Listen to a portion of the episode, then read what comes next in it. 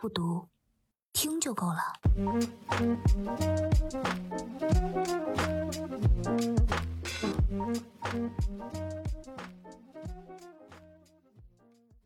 你若是知道了自己的名字，你就必须记牢它，因为如果你不把它用笔写下来，你死后，它也会跟着消亡。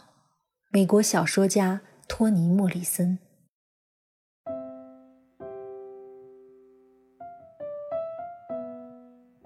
我的名字叫香奈儿·米勒，我出生在美国的华人家庭，父母都是中国人，他们还给我取了一个中文名字，叫张小夏。我是一个很害羞的人，小学的时候我参演了一个关于游猎的话剧，别人都选择扮演动物，只有我选择扮演一棵草。在成长的过程中，我总是躲在角落里，如果有人碰到我，我会立刻向他道歉。街上发的每一张传单，我都会接过来。如果咖啡店里的调味奶用完了，我就会喝黑咖啡。大概是因为这样的性格，在小学的时候，我是唯一连续两年被选为冲突调解员的学生。在故事的开头，我向你们认真又郑重地介绍了自己，因为在接下来的故事里，我没有姓名，也没有身份。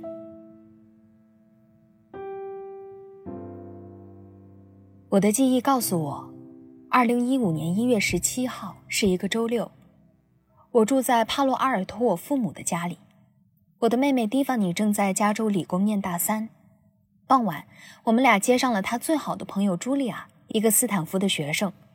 我们仨一起开车去参加一个即将举行的兄弟会派对。我们在派对上喝了一些潘趣酒，我还喝到了一种热热的啤酒，然后我把它递给了我的妹妹。我很放松，有一些疲倦。从这一刻起，我的记忆成了一片空白。直到今天起，我仍然相信那天晚上我所做的一切事情都无关紧要。可这些事情却被一直无情的重新提起，一次又一次。我做了什么，说了什么，被重新抛开，被算计，被衡量，甚至被公众评判。这一切都因为……那个派对的某个角落里，有他。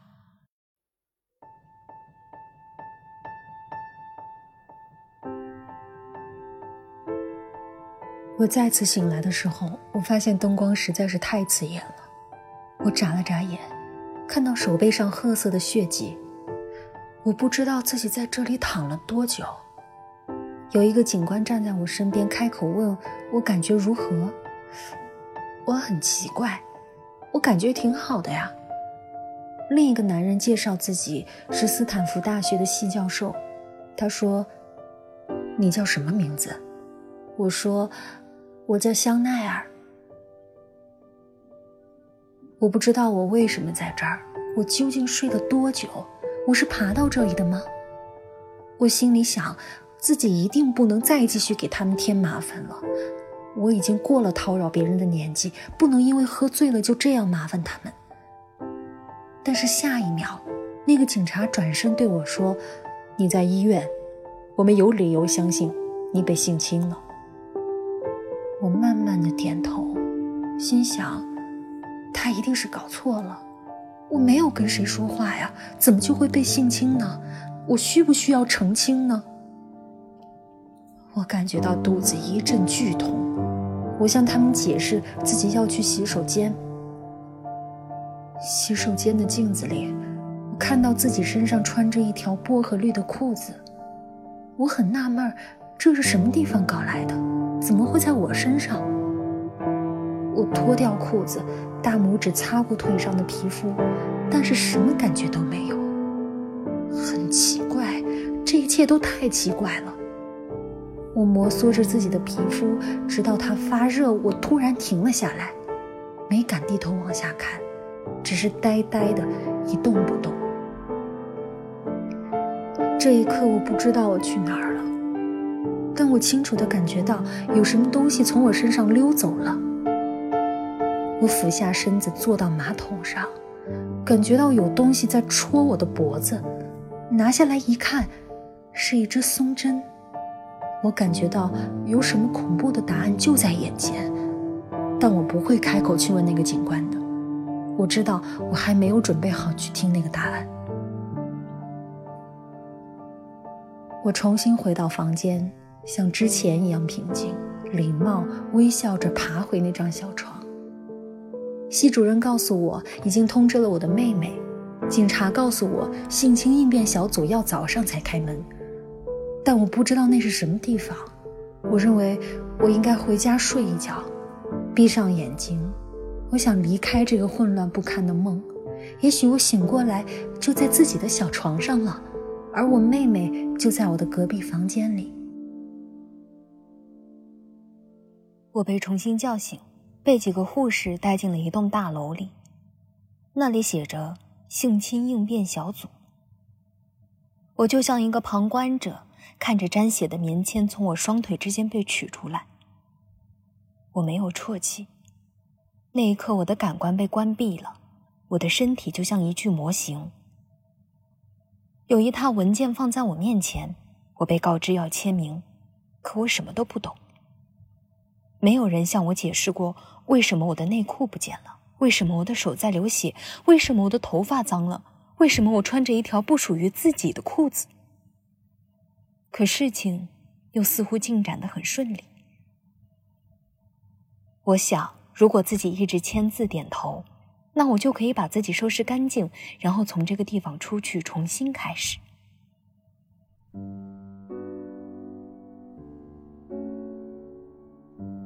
一个叫阿普利尔的女孩给了我一份文件，我看到封面上写着：“你并不孤单，这不是你的错。”什么不是我的错？我干什么了？文件里的小册子上写着：“零到二十四小时，麻木、头晕、不明的恐惧、休克。”这和我惊人的相似。我拿阿普里尔的手机给妹妹打了个电话，我希望她此刻还在睡觉。但她很快就接了起来，在对面哭泣。这个哭声我从没听到过，这个声音使我浑身发抖，而我的声音却变得平稳，甚至轻松。嘿，姐们儿，我在吃早餐呢，别哭了，我很好，但我可能要在这儿待上两个小时，你过两个小时来接我好吗？两个护士把我领进了一间阴冷的房间，里面有一面大镜子。他们让我脱掉衣服，我不知所以然，一丝不挂地站着。护士拿照相机和塑料尺开始给我的身体拍照。我总是对自己的身体极为苛刻，每次看到自己的身体，我脑子里就会出现另外一个声音说：“你的两个乳房离得太远了，两个可怜的茶叶蛋儿；你的乳头不对称，像是蜥蜴的眼睛；你的膝盖变色了，几乎是紫色的。”你的肚子软塌塌的，腰很粗，就像一个长方形。虽然腿是很长，但是很粗，这有什么用呢？可是那一刻起，我发现这个声音从我脑子里消失了。在接下来的时间里，他们为我检查，为我打理头发里扎人的松针。几个小时后，终于结束了。我穿上为我准备的新衣服，等待着警官接下来的问话。我们聊了很多，从爸爸给我做了什么菜开始，一点一点帮我回忆起所有看似微不足道的事情。在我们的对话到达尾声时，我的妹妹出现了。她告诉我，她离开了我一小会儿，去照顾一个喝吐的朋友。等她回来的时候，警察正在清理派对，她不知道我去了哪儿。他从生气到开始担心，他和朋友一起朝着树林大喊着我的名字，而我那个时候正在被推到救护车上。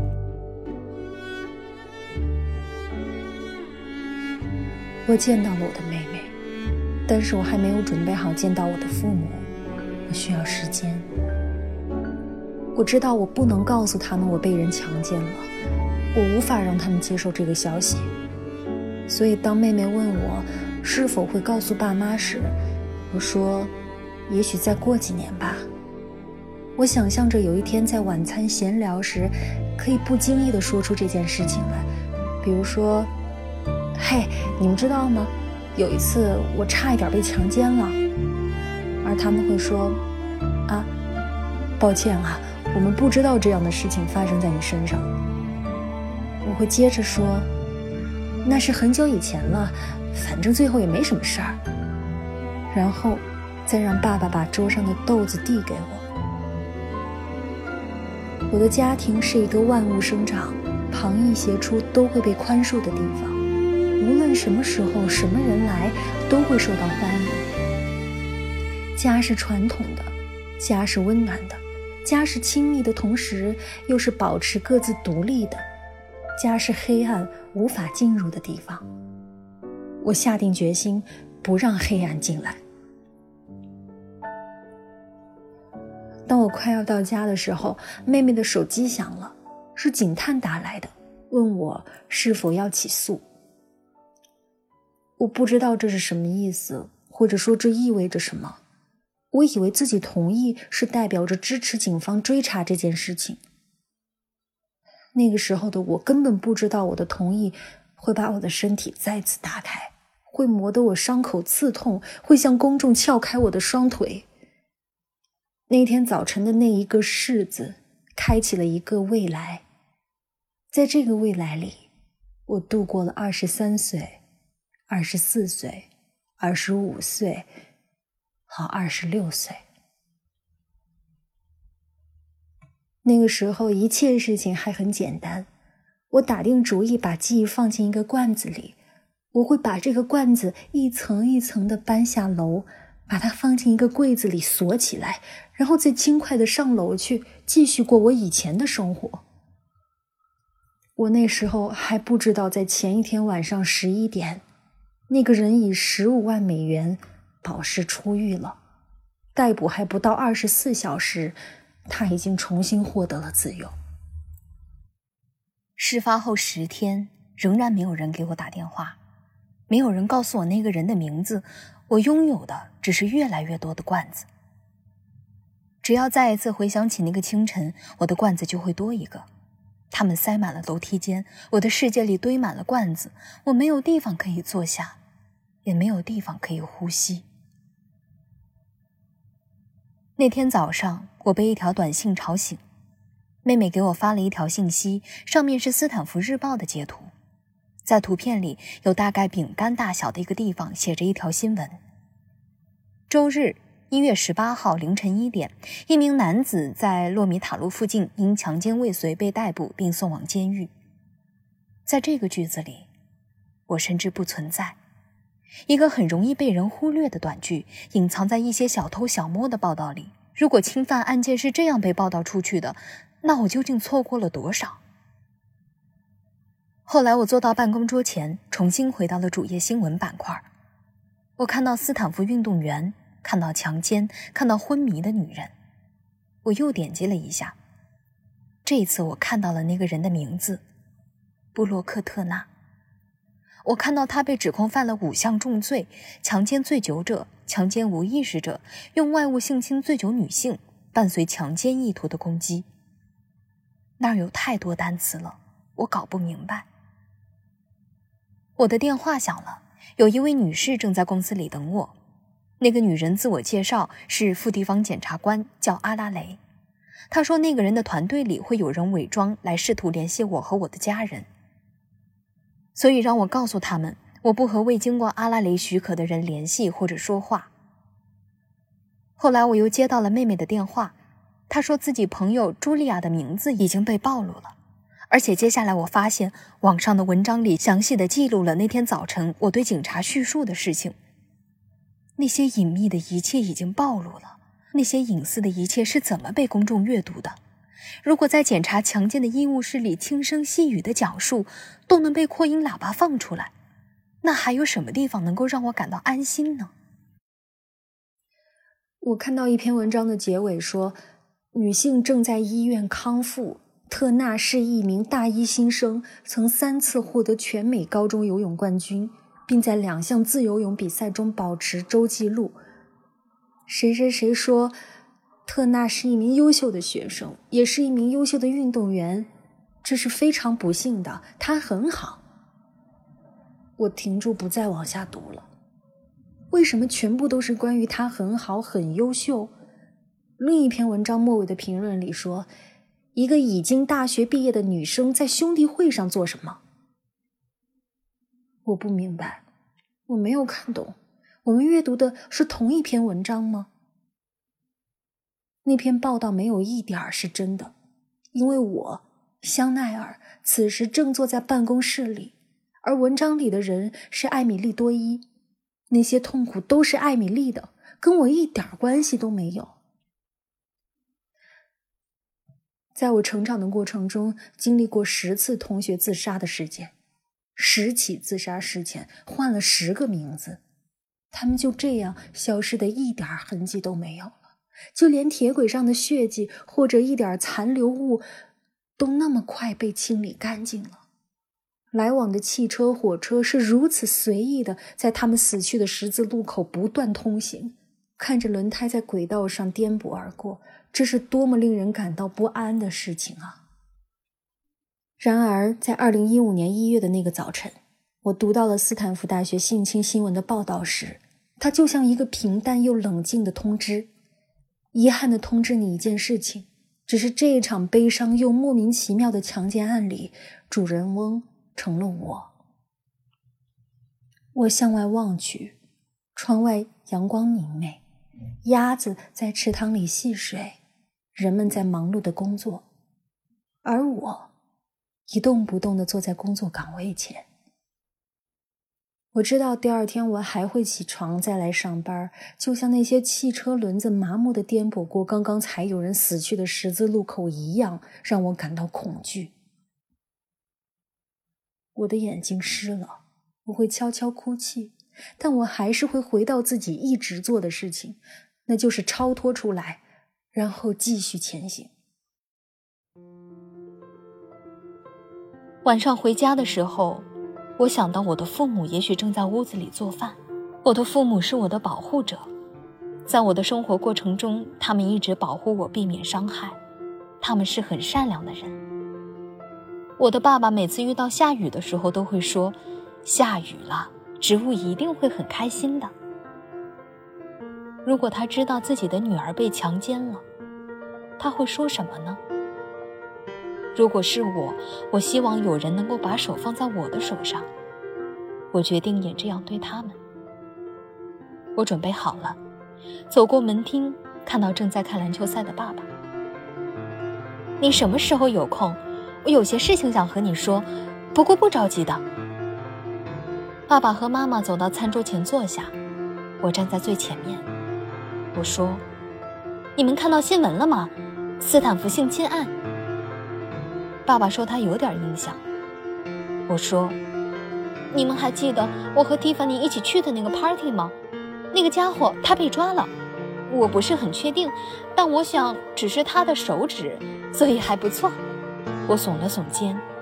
你们不用去阅读什么新闻，因为那新闻里写的其实挺吓人的。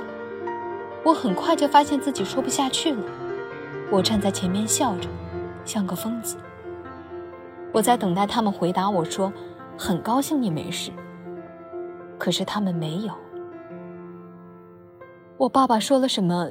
亲爱的，我很抱歉。